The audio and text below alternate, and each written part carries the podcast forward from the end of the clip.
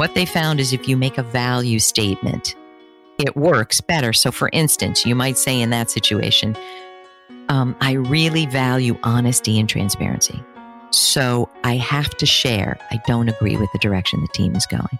And just saying that value statement allows it to be heard.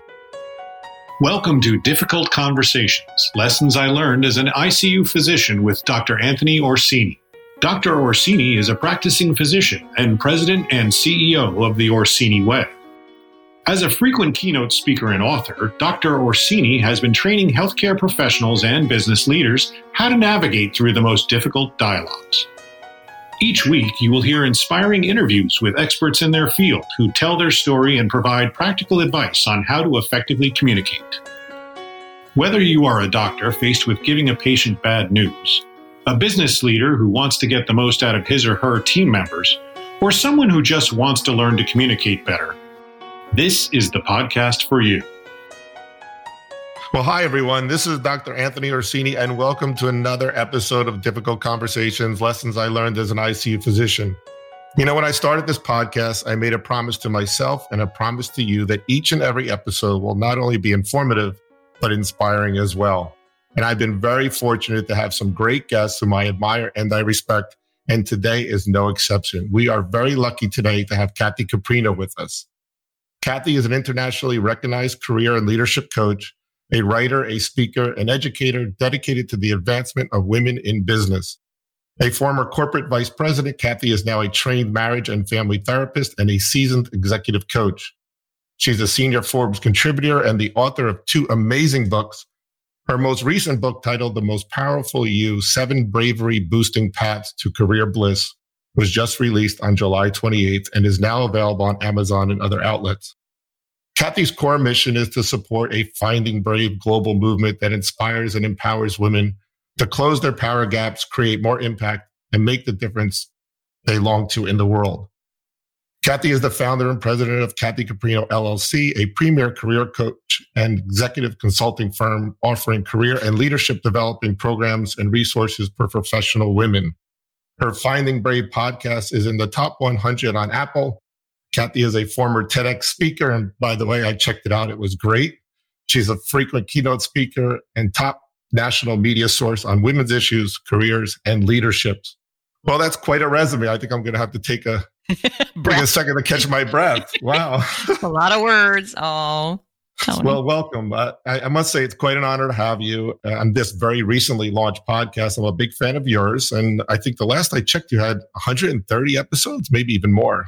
Yes, I have. And and I can't thank you enough for having me. I'm so honored and grateful, Tony. Thank you. Well, that's really impressive. And, and I know it's a lot of work now from personal experience. So it's more work than people understand, I think, but it certainly is. But it's rewarding. I recommend your podcast to everyone. Uh, it's it's really great. So I have so many questions for you, and I want to talk about your latest book. But in full disclosure, we're recording this in early July. So the book is actually not out yet but I've already pre-ordered mine on oh, Amazon and I can't wait for it to come. Oh, thank you. But you and I first got to know each other, I guess it was about six months ago when you were doing a Forbes piece on the keys to navigating tough conversations with employees. And I remember calling you afterwards just to follow up. And you were so easy to speak to. We had a great time. We shared stories with each other. I think I looked up at the clock. It was 45 minutes later and we built instant rapport.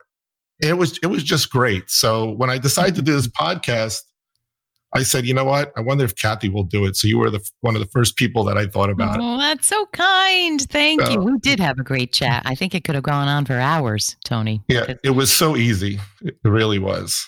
Thank you for that. But I think we see things similarly in terms of how we talk to people, how we connect, right? And it's all about communication. And that's why I started this podcast because I'm just fascinated by the way people communicate. It's just amazing. Or people can't communicate. I'm also fascinated about that also. Yeah, there are gaps. So before we talk about your book and get into all the questions, because I have so many questions for you, you know, I know your story because we shared it that day on the phone and many people do. But for those people that don't, could you just spend a few minutes to tell us about your personal journey and, and how you got to be where you are right now. Hmm, thank you. I'd love to. quick story, long story short, I had an 18 year corporate career, marketing, publishing, membership services. And on the outside, it was successful. On the inside, it was not. And I had bumps all along the way, rough, rough experiences. But when I hit 40, they, they became crises, truly. So I faced sexual harassment, gender discrimination, toxic colleagues, narcissistic bosses. And who knew what narcissism was? I didn't until I became a therapist. And I'm, I'm like, oh, that's what happened. Narcissism, zero work life balance. I was chronically ill. For every three months or four months, I'd get an infection of the trachea as a physician.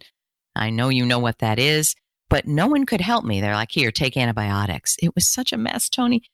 And not in the fabric of my young kids' lives, but honestly, more painful than all of that was waking up and thinking, is this the work I'm going to be doing?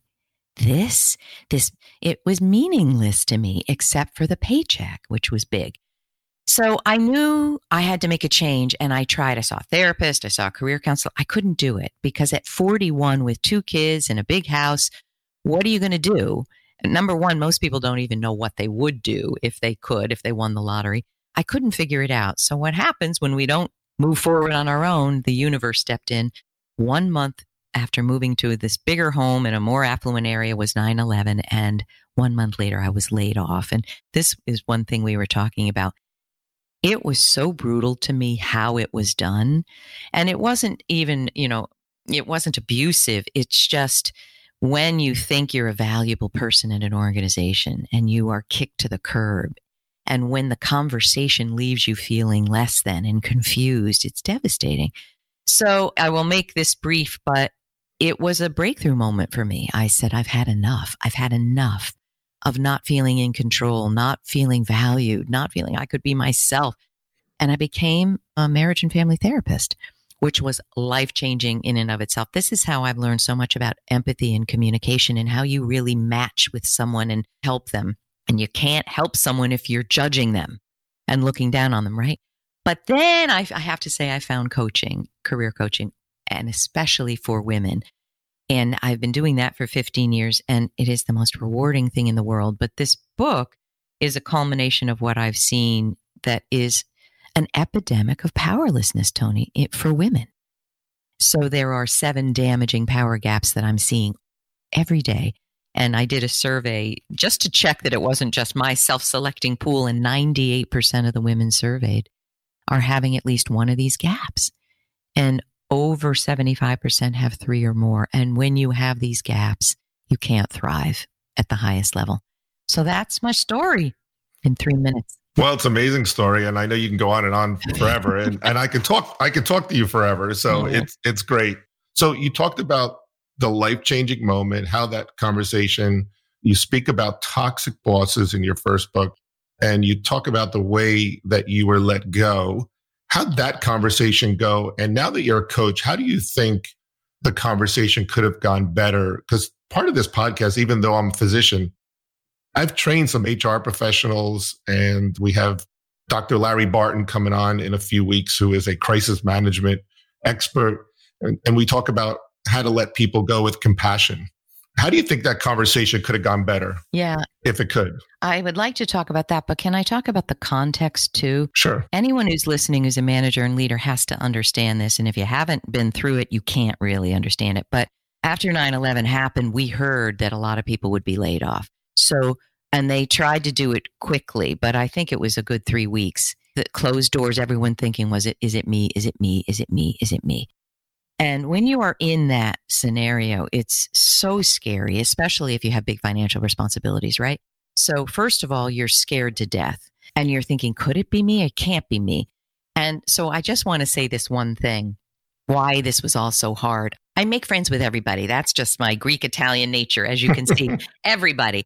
And the office manager who got all of our equipment, and, and I was a vice president then, he was a good friend of mine. And the day we were going to hear who it was who got laid off, he couldn't look at me.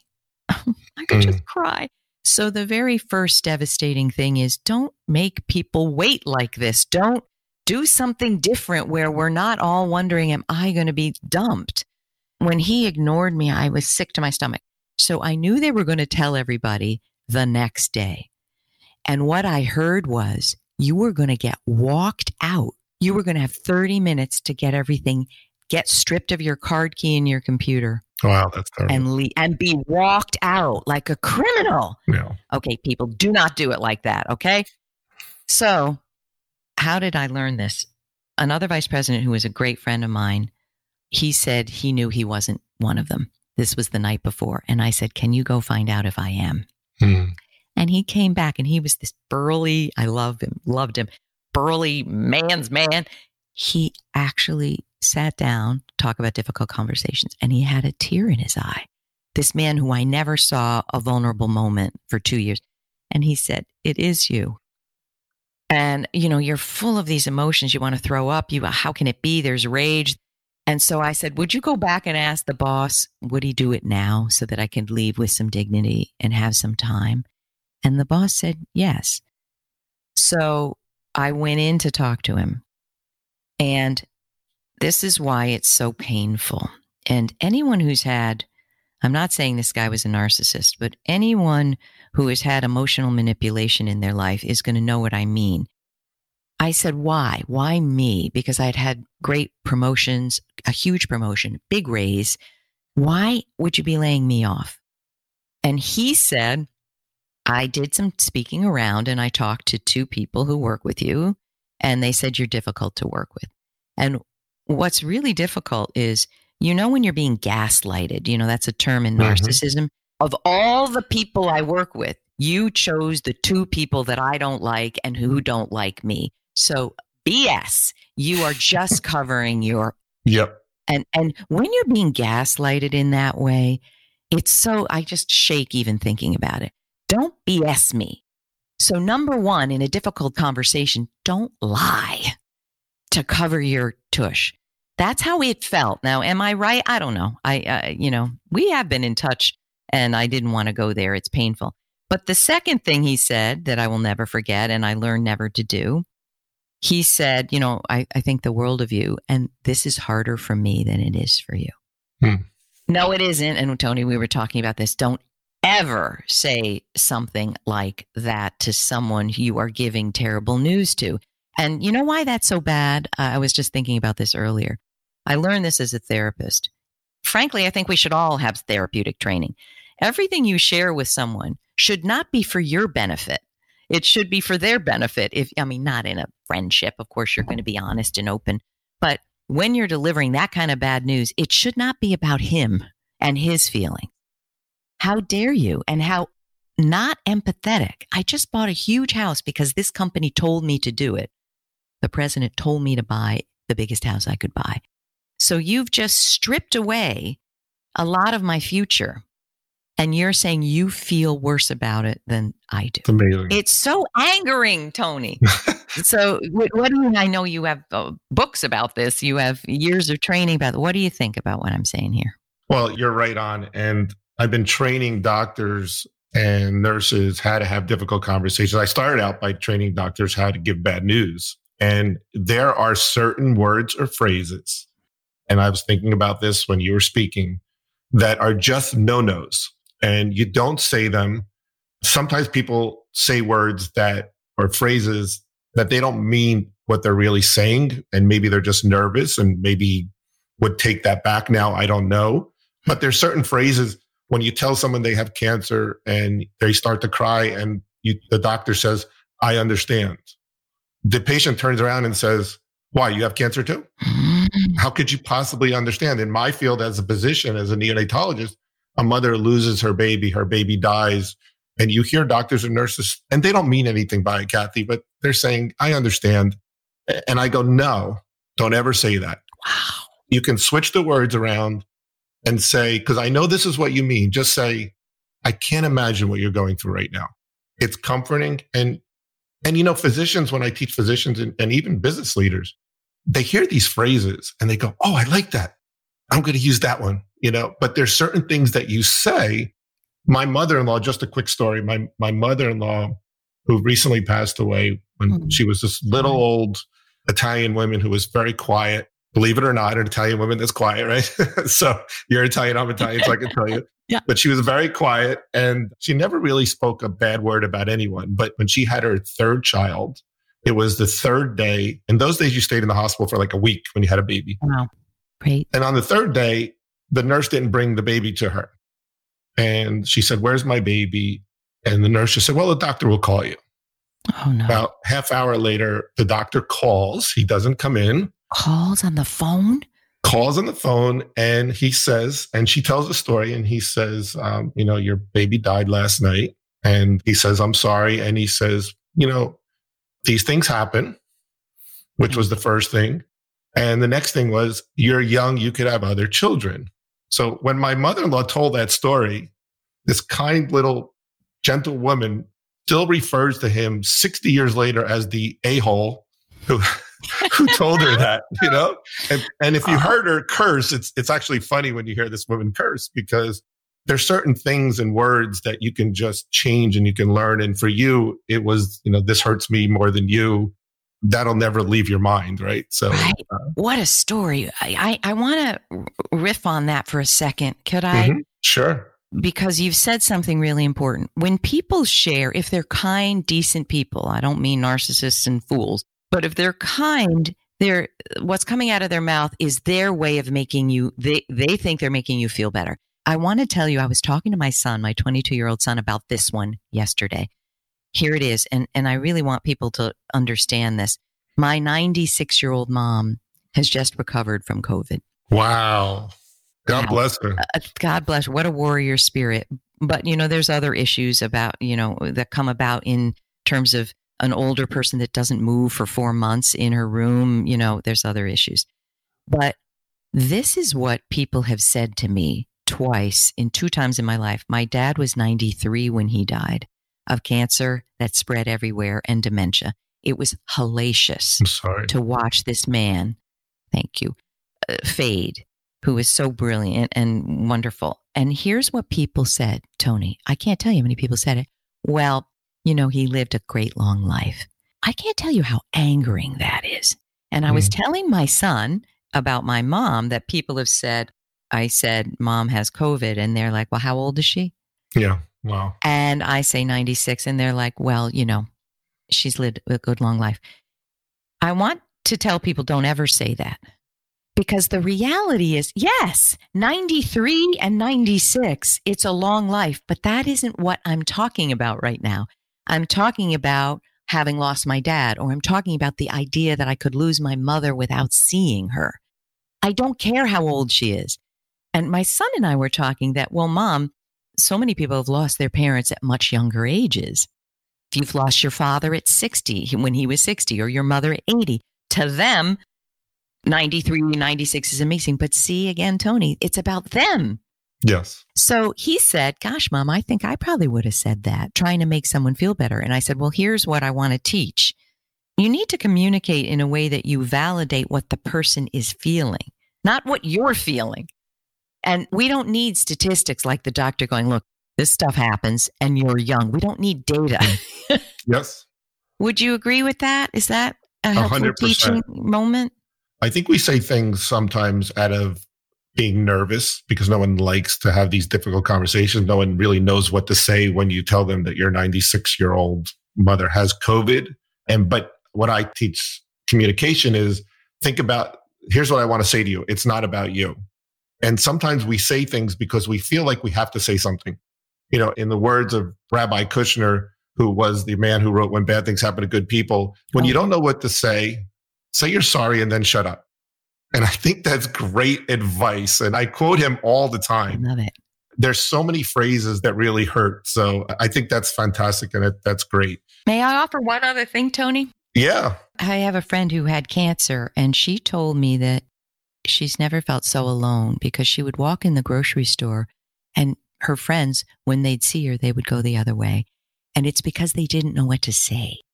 And she knew that, but it made her feel so alone. So here's something I say, just like Rabbi Kushner saying, you know, say, I'm sorry and shut up. Sometimes that doesn't feel like enough. Like if we say, Oh, I'm so sorry, Tony. Mhm. What I always say when I don't know what to say is, how are you holding up? Perfect. Mm-hmm. So you tell me how you're doing.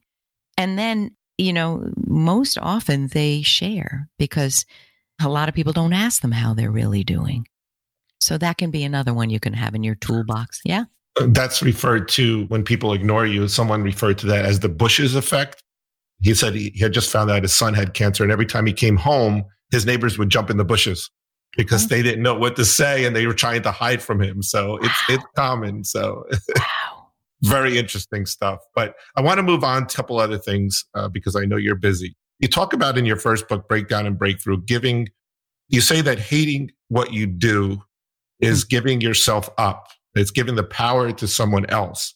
During my communication workshops, I talk about physician burnout, professional burnout, and there is a a clear epidemic of physician burnout right now. It's about 60%. Wow. Physicians are the highest rate of suicide of any profession right now. Is that and right? That's correct. Yeah, it's been like that for a couple of years now. And I kind of say it differently than you say it. But what happens in medicine right now is that physicians used to have control of how they practice medicine, their hours. They were entrepreneurs, if you would. They had their own practices medicine right now is very task oriented. You're pushed to be efficient. And what happens is, and I always quote, when people act contrary to their beliefs and core values, burnout increases. And you were telling your story about how you just hated what you were doing. And I think there's a real good parallel. There's a lot of parallels between what I do and what you do. There's a real good parallel because what happens to physicians is they realize I went into this to heal. I went into this to form relationships and I want to comfort. And what am I doing? I'm being forced to see 25 patients in two hours. Wow. And so what happens is we go home as physicians and we don't understand what's going on, but we've done a good job, but we feel empty. We go home because, mm. Gee, I did really good. Maybe I saved a couple lives. Maybe I, I really helped people. But in the end, why do I feel so empty? And it's that emptiness is because I, I wanted to bond with my patient a little more. And so hmm. we're actually teaching doctors and nurses to spend that extra minute. And it, and it is literally an extra minute to feel more fulfilled about their job. And so wow. I just want to know what your comment is about that. Oh, wow. Oh, I feel so much for the the healthcare community right now. Well, it's really everyone who is not fulfilled. It's it's it's what happened yes. to you, right? Well, what's interesting, I haven't ever heard this before. I think why so many, I'm right there with you that when your values aren't aligning with how you're being made to work, what I see with career professionals is they feel either like an imposter that I don't really know enough, or what you're asking me to do, I don't know how to do well enough. Number two, I thought I liked this work, but this company is so toxic and the outcomes that I'm being made to deliver, I don't care about. So there's a misalignment or a disconnection. It's not exactly what you're talking about that I can't make relationships. But from a lot of people, like for me in a number of years, I can't be who I am, who I really am. Like I'm a loving, caring person and I'm gentle and I'm compassionate. And I remember in one of these jobs, that wasn't appreciated. That wasn't what we wanted in that role. That's not what they wanted. And I talk about six dominant action styles that I've seen people take or follow in terms of pursuing goals and achieving those goals striver, seeker, pacer, researcher, challenger, advocator. So, for instance, if you're an advocator, you're like a striver, you get things done, you'll climb any mountain, but you have to be doing work that's advocating for something bigger than yourself. If you can't do that, if you're one of these styles and that style isn't allowed, I'm a seeker, you know, I just want to learn and I don't want to just all get it done and it's all about the goals. If you can't pursue those styles in your work, you're going to be miserable, but you're not going to know why. So it's interesting. I think in the physician world, it sounds like people understand clearly I'm being treated like a robot. Absolutely. That I got to come in, do it, and leave. I think for corporate professionals, it's a myriad of things that are going wrong that don't fit with their soul. Yes, I agree. Yep. Yeah. That makes a lot of sense. You, you talk about in your book also, and I want to get to your new book, but standing up for yourself and how especially women don't do that or are not good at it. And you give a variety of, of reasons. How do you coach that, Kathy? How do you coach to stand up yourself? And I'm a big person on body language. You know, 70% of language is nonverbal. And when I train people on communication, I tell them you can use all the right words, right? You can tell them exactly what to say. But if they're saying it and their nonverbal language is meek or scared, it doesn't matter because 70% of it is nonverbal. And, and that's the message you're going to give, regardless of whether I give you a script or not. How do you coach that to your to your students? So, two things of the seven gaps that the most powerful you book talks about.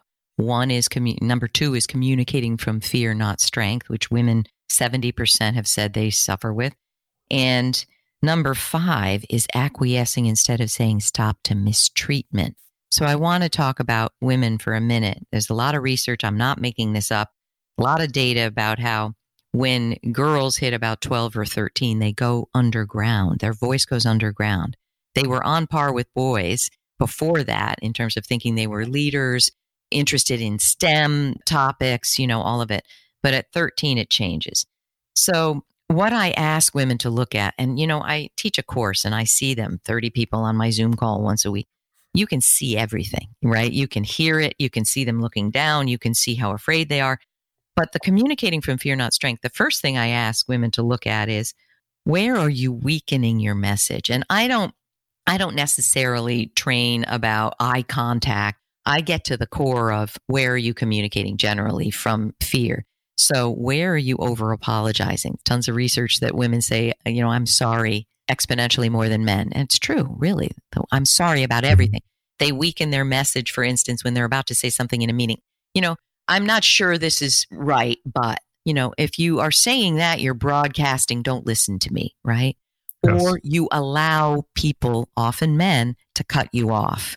So, for instance, I'll train listen, if you're continually cut off, here's what you say. Oh, thanks, Fred. That's an interesting point. I, I would like to finish. I wasn't done with my point. Very calmly, but there's also this amazing thing I learned when I interviewed these guys, the behavioral science guys, Joseph Grenny and David Maxfield when they showed a video of a woman saying a forceful thing and another video to another audience of a man saying the same forceful thing. I don't agree with the direction the team is going. Her perceived competence dropped exponentially and her perceived dollar value dropped exponentially compared to the guy saying the exact same thing. So, what they studied, and here's the end of the story here, is are there statements you can make before you're about to make a forceful statement that isn't going to go over well, that is going to mitigate the backlash? So I teach this a lot. What they found is if you make a value statement, it works better. So, for instance, you might say in that situation, I really value honesty and transparency. So I have to share. I don't agree with the direction the team is going. And just saying that value statement allows it to be heard better rather than people feeling slapped down because everybody wants their ideas to be accepted. We're all weak. well, I don't know if that's 100% true. We're all vulnerable. we all want validation. So when you say, I don't agree, you're going to get a rise out of people. So there are ways you can say things that will mitigate the backlash, but we must say the difficult things. We must. I'm a big person on tone and and body language. I don't know if you're familiar with Amy Cuddy. She's a I love Amy Cuddy. Oh, the, the, power stance, right? She's awesome, right? Yes. Oh, and, man, and she's done studies to prove that if you just stand in front of a mirror before you have that conversation, you're actually will be more confident. That she measured cortisol levels and testosterone levels, and she's brilliant. I love she's I love brilliant. Amy Cuddy. But it's really the nonverbal and the tone of your voice. There's a great study at a, a sociologist, I think her name is Nina Ambady. She did a study trying to predict which doctors would have malpractice lawsuits. Wow. And so she took 36 surgeons. About half of the surgeons had been sued multiple times. The other half had never been sued for malpractice. And she put little cameras in the patient's rooms. And she videotaped and audiotaped the surgeon going in for a routine visit. Just, hi, it's Dr. Orsini. Then she took those, those interactions she put it in a machine that analyzed just tone, no not the words, just the tone. And the machine predicted which doctors were sued multiple times and which doctors weren't just by their tone. And what was the tone? Harsh? Harsh, condescending, harsh. Mm. She had a whole bunch of things. And then she did something really cool. She just showed the videotape to people with no about audio. The, And, and they were able to pick the ones that were sued. So these people were blowing it both ways. So I teach that to physicians because when you're having a serious conversation, when you're having a difficult conversation with someone, you don't want a doctor who looks meek. You don't want a doctor who looks confused. You don't want a doctor that says maybe. You know, I always tell physicians the word think should never come into your language. Take that out. You shouldn't say, I think you have cancer, because the response is going to be, Well, what do you mean? How about knowing? why don't you why don't you find someone who knows? That's going to be the answer, right? But you can change that one word and you can say, I'm very concerned. I looked at your chest x-ray and I'm very concerned that you have cancer. It means the same thing. It means I'm not 100% sure. I got to ask a question, Tony. I got to ask. Yeah. Where I was going with what you were saying was that I bet you these people are narcissists because narcissists has zero ability to sit in other people's shoes. So they're saying it in ways that are so off-putting and but I don't think that's what you mean, do mm-hmm. you? You're talking about doubt, insecurity. Is that it? Is that what was coming out that made these people get sued? Oh, you're going back to the to the lawsuit. One. Yeah. So no, what made people get sued is people generally don't sue for malpractice because of bad outcomes.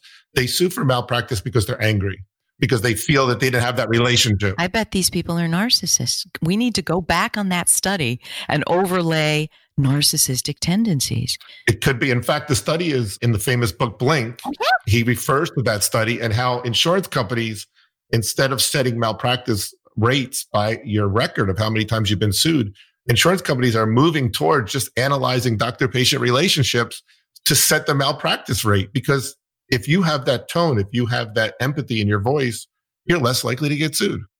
So it's it's wow. fascinating. Do we have time, Tony? Can I talk about this too? Yeah, we have as much time as you oh, want. Oh, good. Three hours. so sometimes, and it happens less and less with me now, but every once in a while, I will have a coaching client who does something that's inappropriate for me. So, for instance, someone said that I came late to a meeting to and I was late 8 minutes and I had said I would give her 8 minutes and she said she was so rattled that she wanted a complete redo. I'm not going to go into that for a minute, but I am going to go into um, the answer was no, that is not going to happen.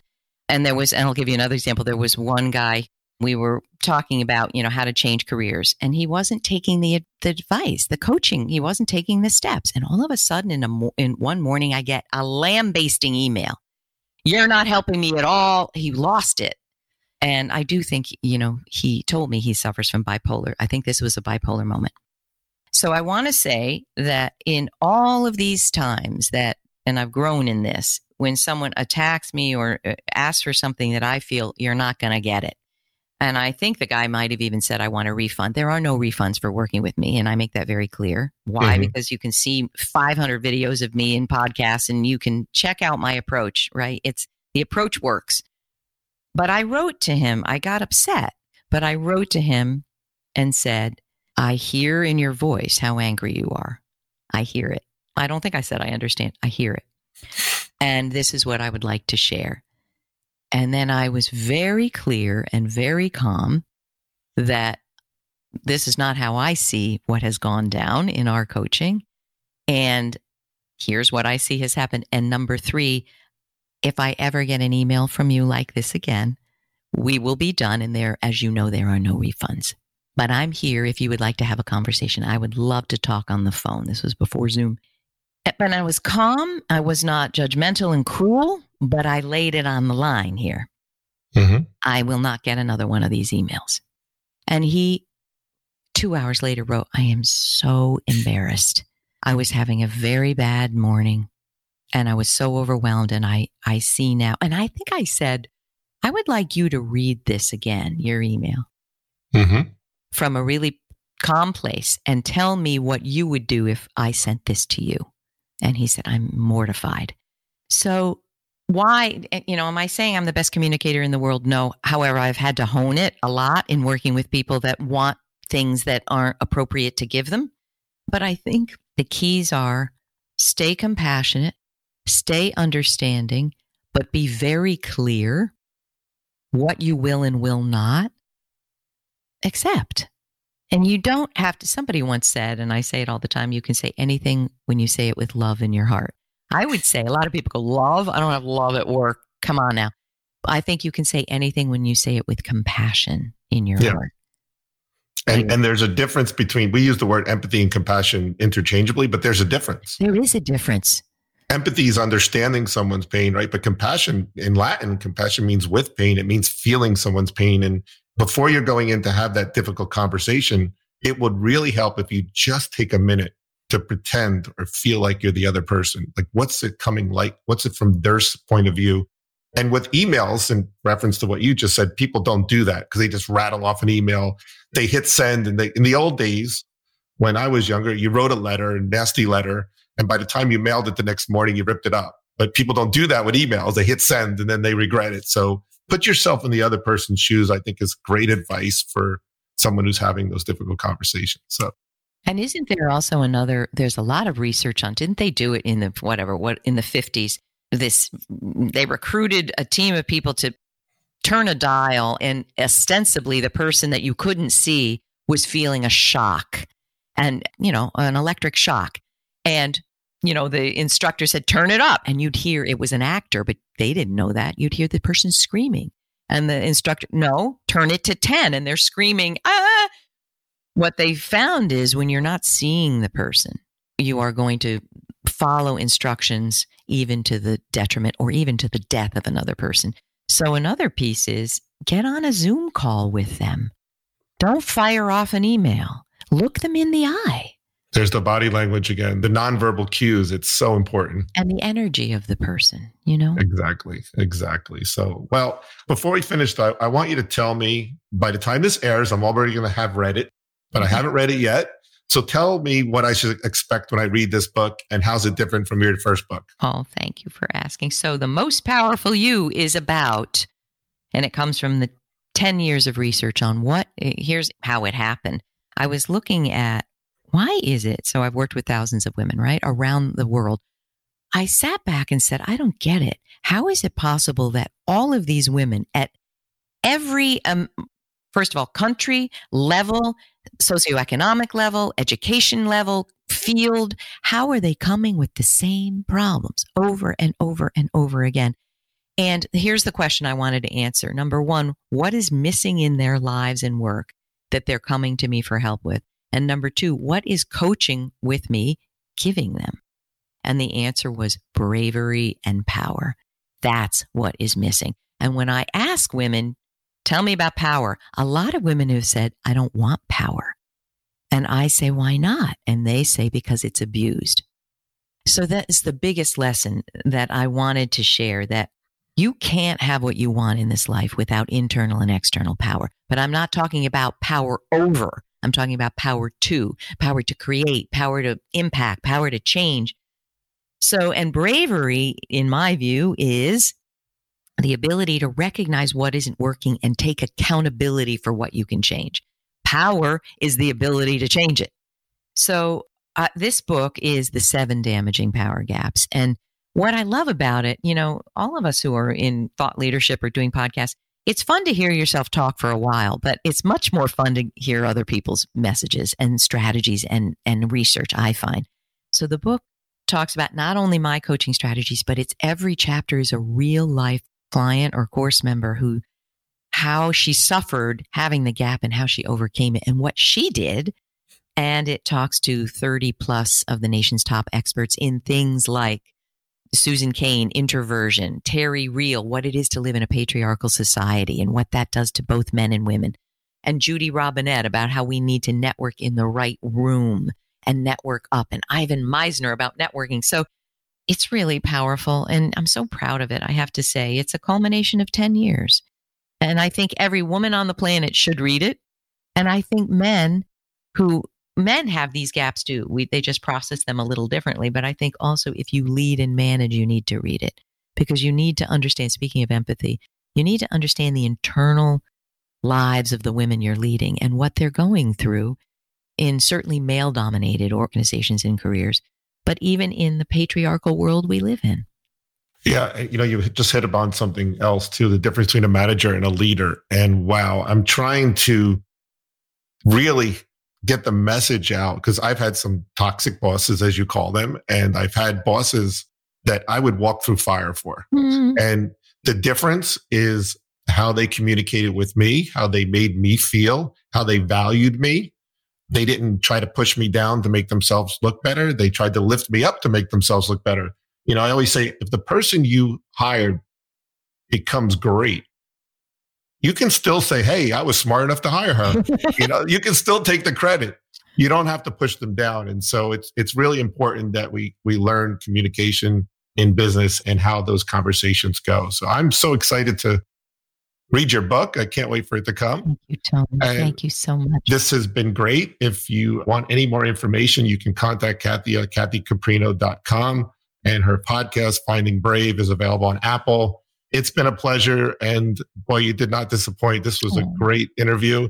Thank you again. If you like this podcast, please go ahead and hit the subscribe button. If you want to find out more about what we do and how we teach communication, you can contact me at theorsiniway.com. Hopefully, you'll listen again every week. And I'm excited. And thank you again, Kathy. Thank you so much. And thank you for the work you're doing in the world, Tony. It's so meaningful.